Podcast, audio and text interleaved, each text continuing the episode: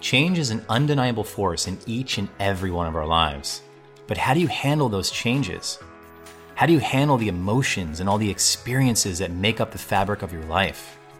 How do you navigate global shifts and the rites of passage that we are all going through right now? Today, I'll be joined by Dr. Scott Eberle.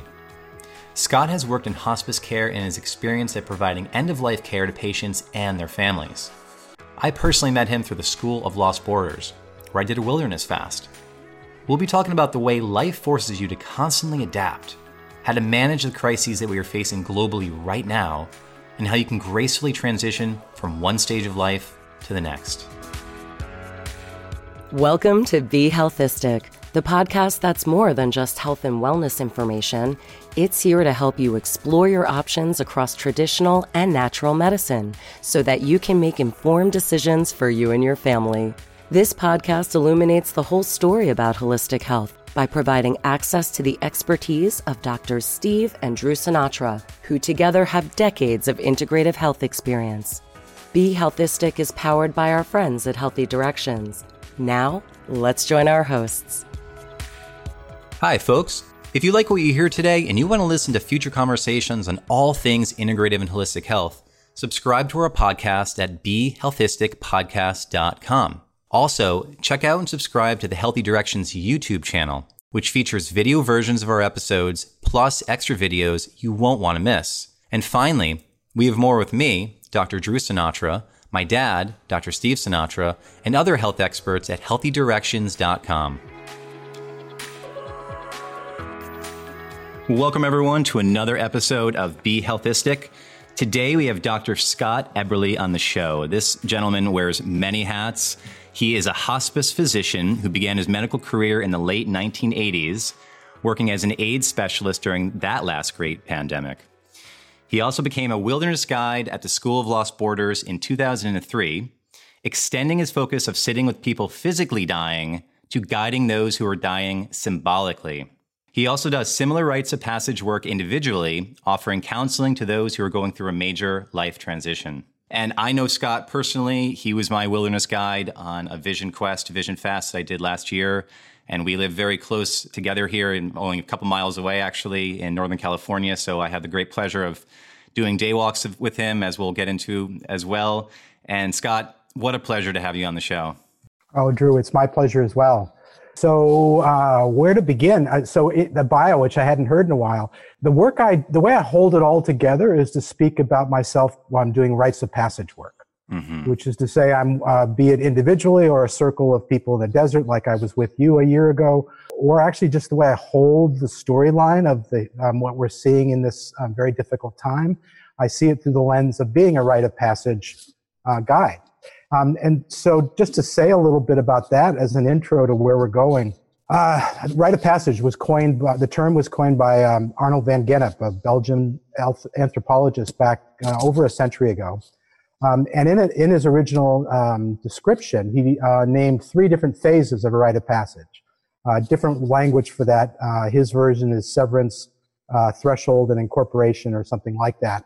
What I prefer to speak to is the dying, the in between, and the rebirth. And so, thinking uh, in each individual person's life, when you end a marriage, or you end a job, or you are no longer a youth and now you're stepping into adulthood, all kinds of different rites of passage. And what's common to any of them is the old story, the old identity, the old names die away. You step into the in between of there being no name, no clear story, uh, and then follows the rebirth, the incorporation and the other uh, way of naming it, into a new life, a new name, a new story. And what makes that map so vital and alive for me right now is never before in the history of the, I'll say modern history of the human race, have we ever had a, ever had a time where we had such a global rite of passage on a massive scale. And I'm going back in particular to March, April, mm-hmm. uh, when uh, almost the whole world went into lockdown. Massive pause button. Many jobs, most jobs, uh, either uh, ending or going into m- huge modified uh, way of being uh, lived out. Um, and along the way, just so many stories about what we take for granted in this world about uh, how we live our lives. Just end it. And so we found ourselves in a global in between. Mm-hmm. And now, months later, I see us as being just, just beginning to imagine what a rebirth might look like uh, with great amount of struggle, uh, a lot of conflict, a lot of uncertainty. And I want to name that the uh, time we're doing this recording is all of 10 days, 12 days after the murder of George Floyd and all of the demonstrations and all of the upheaval uh, that's happened since. And so, um, to that global in between, um, now comes a whole new way of imagining how the old stories no longer serve us, are no longer tr- seen to be true by more and more people, and how uh, issues of racial injustice and the call for uh, truly uh, reforming some fundamental, deep institutional racism, it's absolutely to, in the forefront of our, uh, our minds, our hearts, our uh, uh, experience. Actually, um, the other thing I want to say, um, which I would have rather begun with, is in that great lockdown, uh, there was this massive crisis um, that began as a medical crisis, people dying or fear of being ill and fear of dying. And that then morphed into an economic crisis, people out of work, unemployment rising, the stock market cra- crashing. And then that morphed into all of the different variations on the personal crises of how you survive during lockdown. Um, and with that comes fear, depression, risk of suicide, increased risk of addiction, lots of different troubles. And then the what, how I would name the last two weeks is we now see something that's a, the collective personal, which is to say, uh, on a massive scale, people raising their voices and saying what has been happening is not in any way okay and acceptable anymore. Not that it ever was.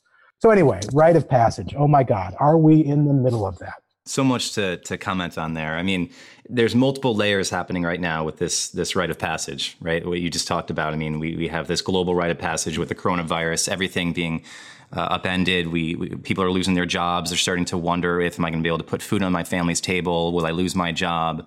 Can I pay my mortgage? And yeah, as a result, you have all these emotions come up. We have fear, we have anxiety, we have worry, all the added stress, and then, we have um, you know the death of George Floyd, which just adds a whole nother layer to this. And it's like it just seems like there's multiple layers that are kind of building right now. It's like this this um, it's like a pressure cooker. We almost feel like we're in, where things are just building tremendously. Yeah, pressure cooker is a great metaphor. Actually, when I was walking my two dogs yesterday, I had them on a lead both of them, and encountered some people who didn't have their dog on the leash. And I snapped at them, self righteously snapped at them, saying, Get your dog on a leash. And afterwards, I'm going, Whoa, where did that come from? Um, not the, the statement, but the, the tone and the energy behind it. And I think there's a lot of that frustration of um, just how do I cope with being in this world right now? A lot of that. There's, I mean, I'm seeing a lot of road rage. I'm seeing a lot of people yelling at one another on the streets. Uh, even at a crosswalk, I'm hearing people honking their horn at other people. It's just, it's, it's just an odd time. Or yes, there's a lot of pressure building up inside. Although then, then I want to balance that by also saying, and I'm very conscious of this and, and trying to, to live this out as well. I am much more likely to say a warm and friendly hello to a stranger that I cross when I'm hiking mm. my dog. That's really, truly much more common. Um, exactly. Um, and so, so there's also this sentiment of we're all in this together, and how do we go ahead and um, and show up as gracious, kind human beings? So it's not all just the pressure cooker and how it makes us snap, but it's how do we really show up in these times with an open heart? Well, Scott, you know the the the three phases of a rite of passage: the dying, the in between, and the rebirth we sort of jumped right into this uh, during the coronavirus into the in between stage. Would you agree with that, or did we actually have a dying stage before that? Unlike any time in any experience I've ever had, this was as quick a death, social collective death as I have ever seen. You go back to March. There was I don't remember exactly. It was probably like the second week of March, where every single day the information that would come across. I'll speak for myself. Changed my view of what I could and should and uh, needed to do day to day. Um, and that was the dying. It was like in the space of a week, we went from, oh, really, this pandemic is not a pandemic yet. At least I'll speak for myself to a week later, not going out of the house. And um, how do you go to the grocery store and do, is wearing gloves and a mask enough? And just all of that. So uh, I want to name the dying as um, uh, all of a week or two, which is just unprecedented. And, and typically speaking, let, us kind of relate this back to a, a, a, traditional vision fast, vision quest, where you're out on the mountain fasting for four days. And um, during that time, there's an in between. And then also, obviously, when you come back, there's, a, there's an in between phase as well. What we're going through right now seems like a very extended in between phase. And, and do you, I mean, obviously you don't have a crystal ball in front of you, but but how long do you see this kind of continuing on for? Is it gonna are people gonna realize what's happening when all of a sudden our lives return back to normal, or will people start to really question things as they go along? I, that's almost an impossible question to answer. Let me tease it out and say, um, in some ways, we're always in between. Hmm. Every single day of our lives, what was true yesterday isn't true in the same way today um, and if we don't stay current with who we are inside ourselves, um, how we tap into our deepest self, our spirit, our soul, whatever words you want to use, if we don't do that on a fairly uh, consistent basis, then we're going to get stuck and then we're going to have to go through a, a massive falling apart and breaking up of what no longer served. Um, I'm talking individually. So um, for me, the practice of being in between is, is a daily practice. Uh, for someone who's gone ahead and lived this way of being in between as consciously as possible, navigating difficult times perhaps will be, um, I wouldn't call it easier, but there's going to be a practice, a way, a, style of living that is supportive of the uncertainty of these times. For someone else who doesn't um, think in those terms, who's locked into one view or one job or one relationship, and all of a sudden that disintegrates, uh, then this challenge of being in between can be overwhelming. Hmm. Um, and so for me, the call, you know, I'll use the, the words uh, for your podcast. The call to be healthistic is a call to show up and be our open, vulnerable selves from day to day as best we can and know that we're going to muddle through and do it well some days and badly other days. But I want to say one more time, we're always in between and how we learn to hmm. cope with that individually um, is in some ways the measure of how flexible and fluid uh, and alive our life is. And do you want to speak to, you know, how would you work with someone right now in, in, in helping navigate this in between phase? Is it, what, what would you sort of work with someone with, talk to them about? Well, first, what I do is I don't do hopefully too much talking. I do a lot of listening uh, because so much of what I think is um, central to the human existence and, and, the way we survive as individuals and as a species is through story. Um, and the individual person's story about uh, who am I today? What is dying right now or has recently died?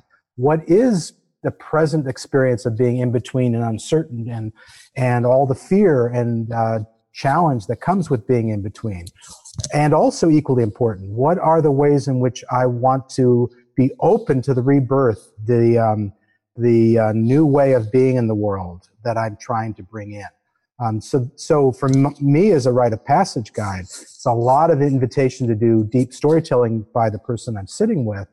And then as you got to see in the desert last year, then when the time's right mirroring back that person's story mm-hmm. by as best i can stepping into their shoes and literally telling their story back to them so uh, two things what had happened with that one is hopefully if i do it well i empower them to be able to experience what their gifts are and how they move through challenge and um, then they also get to actually be uh, have the sense of really deeply being listened to mm-hmm. and if you do that then in a circle of 10 or 12 people then you augment that experience of being really heard in a profound way, which most of us seldom get to have in our lives. Well, that's really where the magic happens, and that's where I was uh, blown away with with what happened at the Vision Quest that you um, guided us through. Could you give our audience a little context as to what a typical Vision Fast or Vision Quest looks like, and then we'll kind of get into more details? Sure. And actually, as an uh, opening to that, let me say we at the school uh, avoid using the term vision quest mm-hmm. um, for cultural, uh, for concerns about cultural misappropriation. Um, wilderness fast is sort of the, the best way to put, um, uh, to describe what we offer. Um, and then I want to quickly say uh, all of our ancestors, whoever we are, uh, were in some way practicing wilderness fasting and or wilderness solo kinds of experiences in some form as a way of dropping down deeply and getting in touch with um, soul, spirit, mm-hmm. self. So uh, important to, to honor um, the practice with um, you know a wilderness fast. That's what we do. So in the uh, schools program, there are three elements that we uh, offer up. They're often referred to as the three taboos. I prefer calling them the three sacrifices, which is to say that for four days and four nights, a person sacrifices human company. In other words, they're alone. That alone, right there, is radical. Secondly, they sacrifice uh, the comfort of, of four walled shelter. We teach people how to make a, a, tarp so that they can have protection against the rain or the, the sun um, or the wind. And yet they are exposed to the natural world, which, to my way of thinking, really heightens the experience of being a mortal human being, a mortal mm. animal uh, in the natural world. So that's the second sacrifice. And then the third sacrifice is no food, fasting. Um, and that is both a physiologically altering experience which creates a mild euphoria and or altered state of consciousness by about the fourth day of the fast. Varies tremendously from person to person from fast to fast. So there's the physiological altering of the fasting and then there's also the metaphor. Um, if you don't break up your day with uh, meal after meal after meal and instead are left to ask the question how do i feed myself feed myself spiritually uh, that in and of itself is a, a, a doorway into some uh, deeper kinds of storytelling, uh, mm-hmm. reconciling with who I truly am in the world. What's my deeper story? And Scott, can you speak to the importance of letting go of the cell phone, letting go of computers, letting go of all that technical stuff, all the the um, uh, all the things that we are really, in a way, addicted to in our in our modern lives? because I and perhaps we can talk about your story at some point too. But I'd love to hear your perspective on the importance of letting go of these things that we're so attached to, media wise and technology wise. Well, um, what we do when we go out into the wilderness and leave behind uh, internet connectivity, I like to call it the illusion of connectivity. Um, because real connection for me, at least human to human, uh, happens with. I just recently came up with this phrase: the resonance of real presence. Mm. I like that. When we're when we truly are physically present with people, there's a resonance that happens which doesn't happen by email and it doesn't happen with a text and it doesn't happen even with a phone call or a Zoom session. Oh my God, let me, don't get me started about Zoom sessions. Hugely wonderful and really valuable. And it doesn't provide the resonance of real presence. Mm-hmm. So when you go ahead and go out into the wilderness, the biggest thing we've done for people when they come and join us is Number one, we got them to mark off 12 days in the program you did. We get them to mark off 12 days in their, their calendar that, in which they're completely free of all of the usual responsibilities that feed a pretty locked in identity. And get, don't get me wrong, my identity in my day to day is as locked in as yours.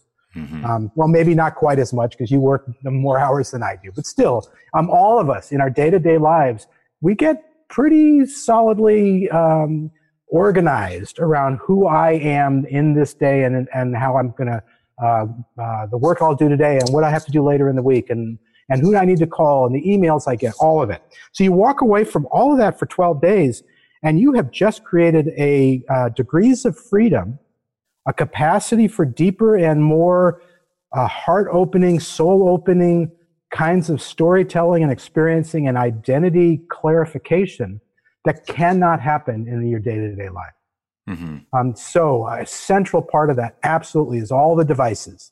Uh, you know, and and again, looking at the program that you did with me, you'll recall that we had four days in the sort of wilderness where people could still drive into town and uh, go ahead and connect to their internet, email, uh, phone calls, and then not until we went into the true backcountry and there was five days out there, of which four days were for the solo, did we really get people to truly disconnect.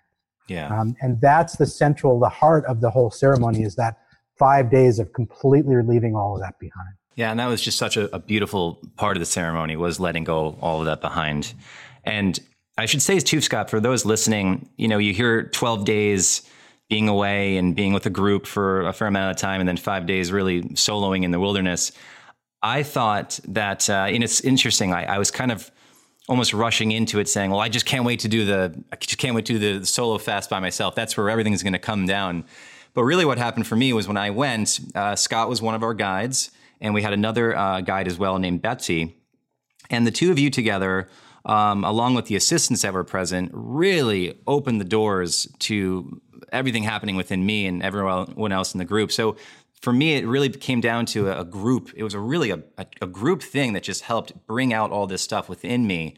And um, yes, it was it was amplified during the the solo fast up there on the mountain, and then coming back again for three four days and talking about the experiences and like what you mentioned earlier, the mirroring. That's such an important aspect to what happened out there because you you dig deep into sort of what happened with all of our experiences, and I thought that that was just such a profound experience. It was everything from the community aspect to the solo group again and coming back to the community aspect again. And that was really what brought everything up. well, so I'll, I'll, say a little bit more about what the, uh, the those first four days look like and the last four days, because to expand on expound on what you've just said. Um, the, our uh, task as guides, Betsy Perluss and I, um, for your group, our tasks as guides uh, in the four days before people go out are a couple.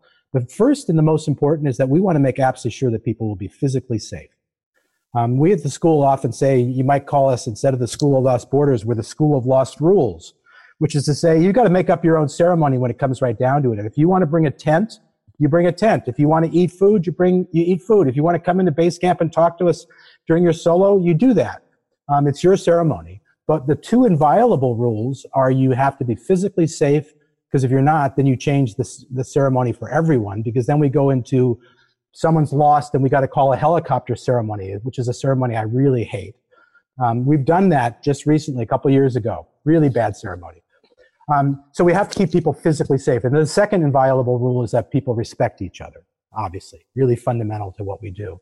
So anyway, um, uh, a lot of what we were doing in those opening days was making sure people had enough equipment and um, that they knew what to do if there was a they got lost or they got injured all of that and then the second part of uh, that uh, preparation was focused on really helping people hone their intention and what I, we often say at the school is when it really comes time to do the fast itself all you're going to do is mark with ceremony all the work you did before you got out on the mountain alone and that work began from the moment you signed up, Drew, whatever it was, many months beforehand, and all of the preparation internally, the conversations you had with your family, the conversations you had with yourself. And then we invited you to write a letter of intent months before you even came. Why are you doing this? Um, what's dying? What's in between? What's being reborn in your life that uh, you really want to go ahead and mark with a ceremony? So then, during that last um, few days before people go out, You'll recall, I'm sure, quite well. Um, each person in the group who's going to be fasting got, oh, 40 minutes probably at least for them to, uh, to speak about, we call it the interview. Betsy and I interviewing people about, so why are you going out? And a typical in, uh, interview starts with someone talking for 10, 15, 20 minutes about all of what's up in their lives and what they wrote in their letter of intent. And this is what I think is going on. And then Betsy and I start asking, uh, we have very different styles. She's a Jungian uh, psych- psychologist. I'm a hospice physician. So you can imagine the places we like to sort of open things up and crack, uh, uh, find crack, not cracks in the story, but really just um, find depth to the story is the better metaphor. Um, and, and I love working with Betsy because we so complement each other the way we do that. Uh, and along the way, as you'll recall, um, we get uh, Drew Sinatra to drop really deeply into what his life story is um, in a profoundly beautiful way. You got cracked open even before you went out on the mountain, my friend. I did. Thanks to you. Really, you you helped you helped bring it out. Yeah, speak to that. What was that like for you? Well, I should I should preface this by saying that I actually wanted to do a vision quest, and you know this story, but I'll, I'll share with the audience. I wanted to do a vision quest when I, or sorry, vision fast when I was twenty four at the time i was attending a wilderness awareness school spending a lot of time outdoors with nature uh, connecting to source. And uh, i went out on my own and decided hey i'm going to do a, a, vision fast uh, for three four days. And i just went out and brought my tent and went out into the wilderness. And i ended up coming back early because it snowed very very early time in, in october to snow so I came back. I felt like uh, I felt like I'd failed in some way, but then I spoke to an elder. His name was Walt, in the community. And Walt said to me, Drew, a vision fast is not something that you can take lightly. This is a serious endeavor in your life. And so I waited uh, 15 years, and I felt I found the time was coming right again to uh, to to immerse myself in a vision fast, and that's when I signed up to do the law, the School of Lost Borders. And I'm so happy that I did that because my intention going into this, I was feeling that um, I was surrendering. I was surrendering to the process where before, when I was 24, I was trying to control the process of this is what I'm going to do and this is what I'm going to get out of it. I went into this one with you as hey, whatever happens, happens. And my intention going in, really, my major intention going into this was to connect to source. I wanted to connect to source again and feel that that presence, that connection to earth energy, to the sky, to the wind, to the birds, to the sun, and all that. And I certainly got that up on, on the mountaintop. So for those listening, really, yeah, your intention going into it is is really important. And also when you're working like with a guide like Scott or Betsy, they're there to help refine your intention because you may go with some idea in your head. I certainly went with many ideas in my head about what I was doing here, but it actually came out to be a connection with source. And then also for me, I found out that I was really there to become a better father for my two boys. And I had no idea that that was going to come out, you know, beforehand, but it certainly came out in the middle of it when everyone was mirroring back to me what I was saying and also my experience up on the mountaintop. So lots can happen out there depending on your intention. I was waiting, Drew, for you to speak about your boy. Oh yeah, yeah. because that was for me uh, what struck me this um, in the deepest way before you went out um, as to why you went out. And so then I want to connect that with uh, your uh, statement about I, your initial intention was to uh, reconnect with source. And so then when you started telling your personal story, what was revealed to you uh, and then to the whole group was uh, the perhaps one of the biggest ways, if not the biggest ways, in which you express in your daily life being connected to source is in your role as a father. Hmm. And so, yes, connection to source means being on the, the land and in the natural world and, and having spirit with a capital S or however you language that kind of thing, uh, moving through you and uh, reconnecting you deeply to your deepest self in your daily life, how you father your children was revealed to be the biggest daily expression of that very uh, call. Mm-hmm. Um, and so having those two come together, both together as your intention before you went out on the fast, was hugely powerful. And and then of course being out on there, I won't really share too many experiences because it was very personal out there. But there was a lot of um, reaffirming of my intention with experiences and, and insights uh, or, or you know things that I saw or felt or heard that showed me that I was going into this with the right mind. Yeah, yeah. Well, so I'll speak a little bit more about the preparation phase, the days before, and say um, this is not as quite as important as the um, being safe or the clarifying intent, but it's really important, and that is to help people begin to imagine what kind of ceremony they're going to go ahead and enact day to day during the solo. Um, what rituals, what symbols, what um, movements or uh, practices. Um, and uh, we, you know, we talk specifically about self-generated ceremony. Um, we're used to knowing in the world that if you go to a church or a mosque or a temple, um, there will be relig- religious ceremonies, rituals that are given to us or presented for us. Um, what we do at the school is we offer what we call a bare bones ceremony. We give the very basics and invite each person to have their own worldview, their own religion, their own uh, spiritual practices, rituals, whatever, become what they want to make of that during the solo. So we've had over the many years, we've had a lot of people with you know who are uh, have a deeply uh, religious calling or way of being in the world who simply bring their religious rituals into the, the bare bones ceremony of a four day fast or going to the other side of it, people who have no uh, religious beliefs and or practices, yet who are being called to create ceremony to mark a major uh, change or shift or deepening of who they are in the world. And all of that fits into that bare bones approach. And Scott, could we talk about the importance of, let, us say for people listening, if, if they can't if they can't do this, if they, they don't have time in their life or they, they just they have children they need to take care of and they can't leave for 12 days at a time or five days at a time, or whatever. What can people do listening to to connect to source and to connect to the wilderness? What can they do? so my own personal answer, how do, how do I connect with source on a daily basis? The only way I can answer that, Drew, is to acknowledge that um, I have a very severe, severe version of electromagnetic hypersensitivity, which means radio waves, any kind of exposure, I will go ahead and get a serious headache for 24 to 36 hours. You know this well. And I now live a really quite wonderful life in which I uh, have the safety and sanctuary of my own home. Um, I get to do this wilderness work. I have a, re- I am just as fully alive and engaged as, as I've ever been. And yet I've been sheltering at home in place for seven years, which is to say most of the work I do is either in my own home um, or way out in the back country. Um, so to answer the question, how do I connect with source? I have to get outdoors every single day. Every day. A bad week for me is when I miss going outdoors one day in the week. That's a bad week. And so, and actually, here's the biggest change that I can mark in my own personal life that's a result of the last three months is um, three, four months ago up until then, um, it was enough if I at least got out for a half an hour with my dogs on a given day. Some days much longer, but a half hour minimum. Well, I'll tell you right now in the craziness of the world that I'm living in, that we're all living in, my minimum now is an hour and a half. I need to get out there and walk and walk and walk enough to not only stretch my legs, but to stretch and loosen and open up my mind. And for me, that's connecting with source. But, but the other answer I'd give you is the vision fast, uh, the wilderness fast, is a four day ceremony of being alone in nature. The short form is the day walk. You made a mention of it earlier.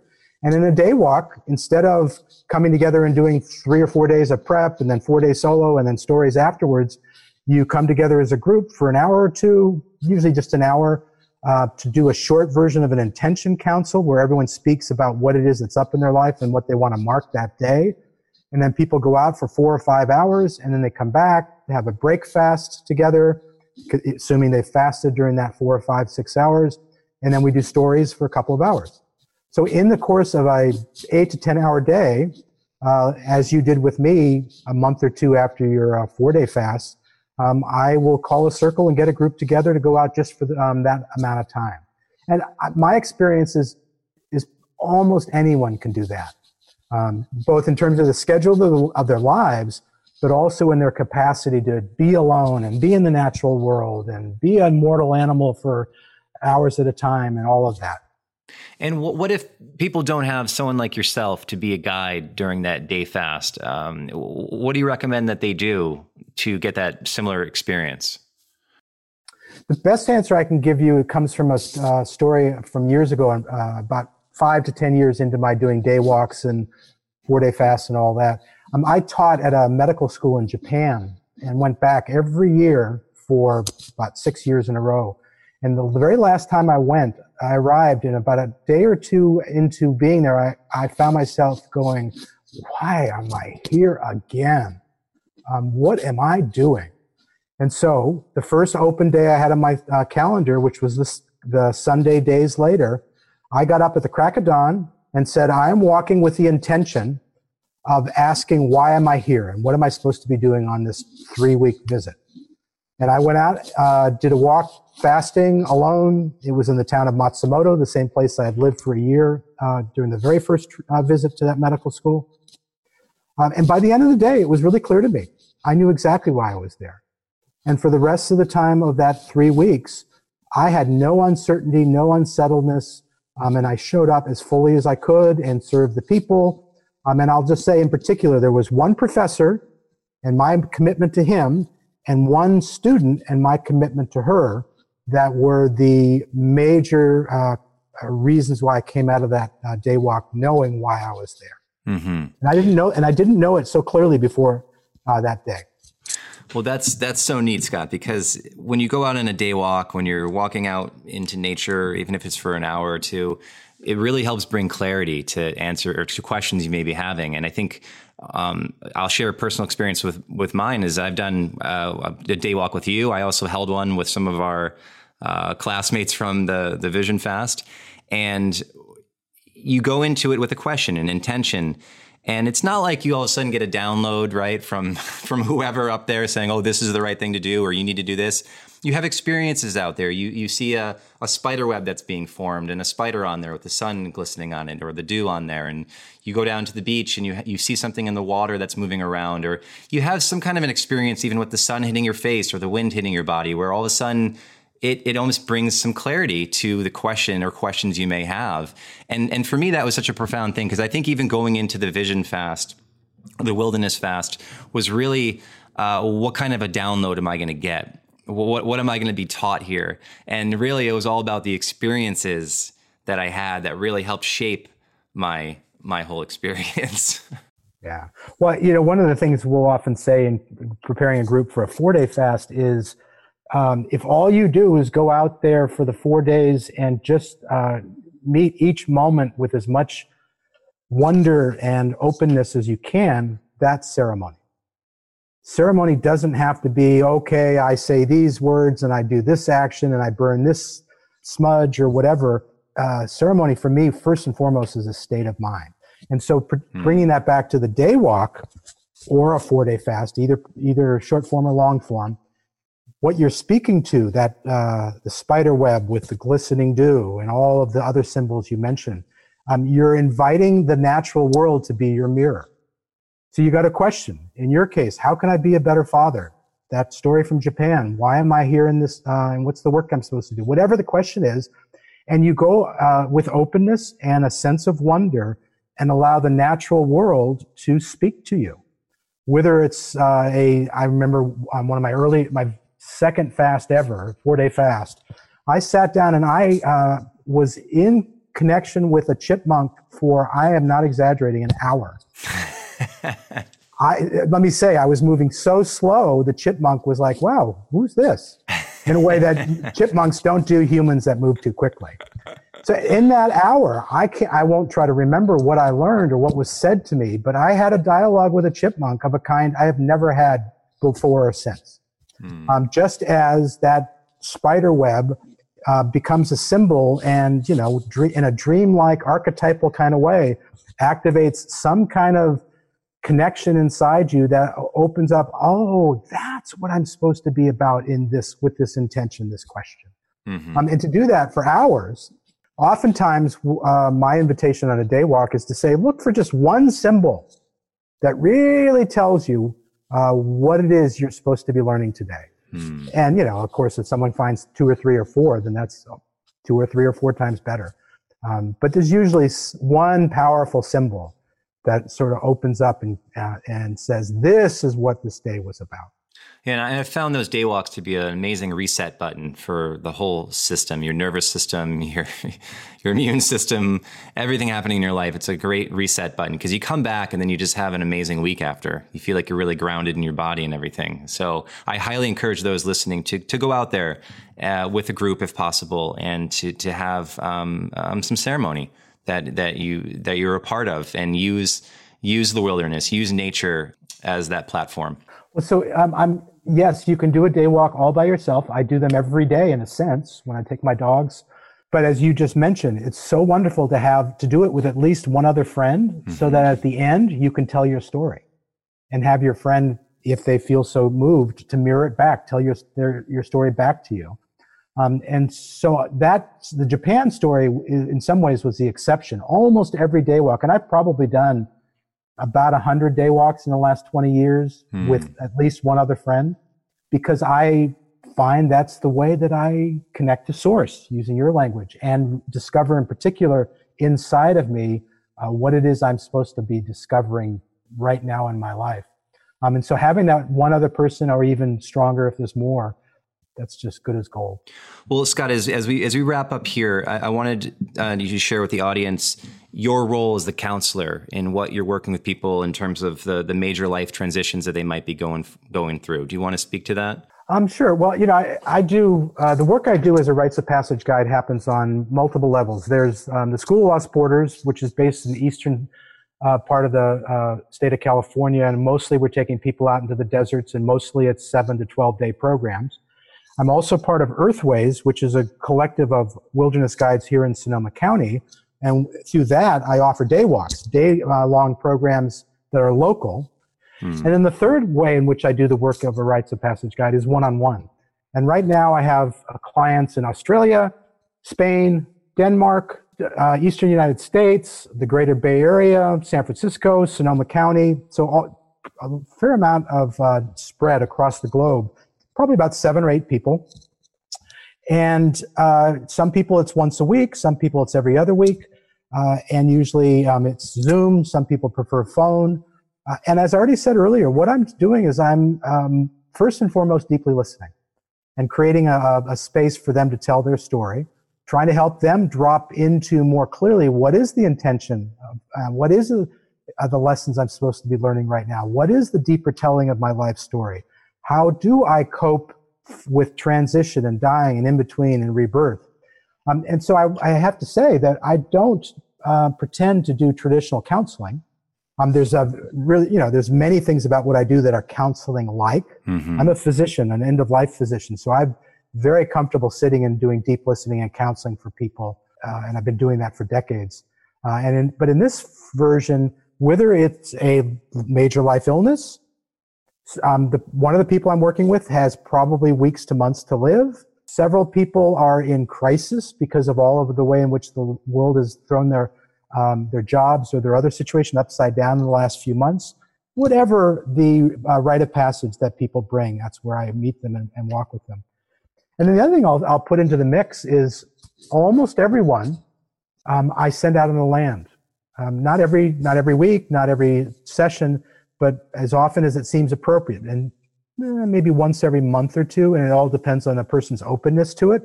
And I'll um, help them figure out what's their intention. Send them out. You know, it doesn't matter. They can live wherever they are in the world: Spain, Australia, Denmark. All three of those people have done day walks and invite them to um, first beforehand we hone their and help i help them hone their intention then they walk with that for two to four to six to eight hours and then the next time we're together um, i hear their story and then i mirror their story back i, I want to give one example the, the person i'm working with um, who's got metastatic cancer and as i said probably has weeks to months when i first started working with her three or four months ago she was someone who'd never done a, a wilderness fast she knew of it. A friend of, um, of hers did a wilderness fast with Betsy and I actually years ago, and that's how we got connected. And I said to her, uh, this woman, um, you know, this is the work I do is I encourage people to get outdoors. And she got quite excited. And the reality was that she, she was so physically weak, she couldn't go for a walk. Hmm. So what we did together is we helped her figure out that she would buy a very comfortable chair. A friend would help um, drive her somewhere where that she could then walk for five minutes to get away from cars and people, hmm. sit in this comfortable chair for an hour, and then her friend would collect her and bring her back. And that was that was her day walk. Oh, I love that. And you know, she's no longer able to get out of the house now. Hmm. Um, and I, you know, the work we're doing is profound. And I will honestly say that what I'm doing with her is much more hospice physician like, but I'm not a hospice doctor with her. I'm a rites of hmm. passage guide. And it's been fascinating to see how uh, that different hat changes the way I do the work. Um, I am helping her figure out questions to ask her doctor for the doctor to manage her meds, but that is all about helping hone her intention. Hmm. Um, so the big breakthrough a week ago was her getting to the point where she said, I don't want to do chemotherapy ever again. And so I'm now helping her hold that intention and figure out what she'll need to say to the doctors who take care of her so that she can have her intention become the path that she walks. Oh, that's that's beautiful, Scott. And do you find that um, it's it's better for you to wear one hat at a time, or do you find that you can wear multiple hats at a time? Hospice physician, wilderness guide. I mean, do, do you uh, is it a fine line there?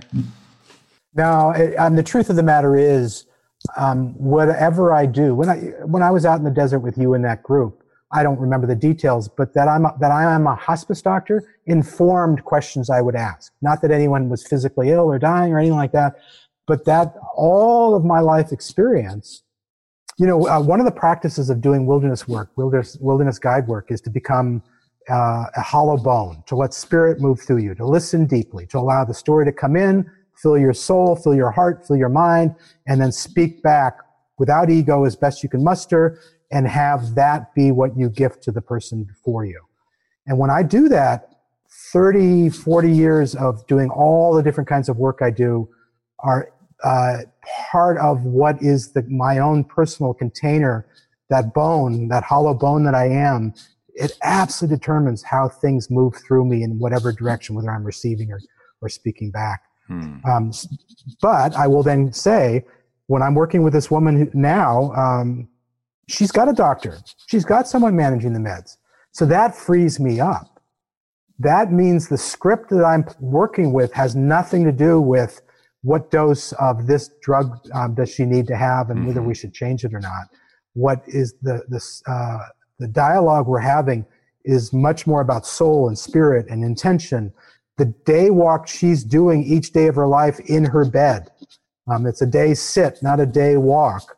Uh, and how can I help support her by mirroring back to her her her, so, her story of soul, her soul story? Well, Scott, as uh, as we close here, we, we usually end with a wellness wisdom, which is really leaving our listeners uh, with some takeaways. What do you want to leave our audience with, with the rites of passage we've been talking about, and perhaps a connection with coronavirus and what's happening with around the world with that? Yeah, my biggest uh, encouragement is that everyone get yourself outdoors. Get yourself outdoors. If all you do is simply go outside or outdoors for a half hour walk instead of staring at the computer, that is altering your state of consciousness in the most beautiful way. And then I want to quickly say, but if you can, go for much longer than a half an hour. Well, I'm wondering if you watched the podcast the last, uh, or listened to the podcast the last 10 episodes. So we my father and I have been talking all about the importance of getting outside regularly during this pandemic, because I'm finding too that I, I have to get out every single day, Scott, or else uh, I don't feel as well. Yeah. Well, you know, we've been sheltering in place, words that we've all come to despise, perhaps. The day walk I'm offering next month is called Sheltering in Nature. Oh, well, Scott, thank you so much for coming on the show today. Yeah, with pleasure. Really, lovely to to be with you again in this way. Well, we'll carry on with another day walk. yeah, there we go. There we go. That's our show for today, folks. If you have a question or an idea for a show topic, please send us an email or share a post with us on Facebook. And remember, if you like what you heard today and you want to be an active member of the Be Healthistic community, Subscribe to our podcast at behealthisticpodcast.com or on Apple Podcasts or wherever you download your favorites. You can also find more great content and information from us and the Healthy Directions team at healthydirections.com. I'm Dr. Drew Sinatra, and this is Be Healthistic. Thanks for listening to Be Healthistic with Doctors Drew and Steve Sinatra, powered by our friends at Healthy Directions. See you next time.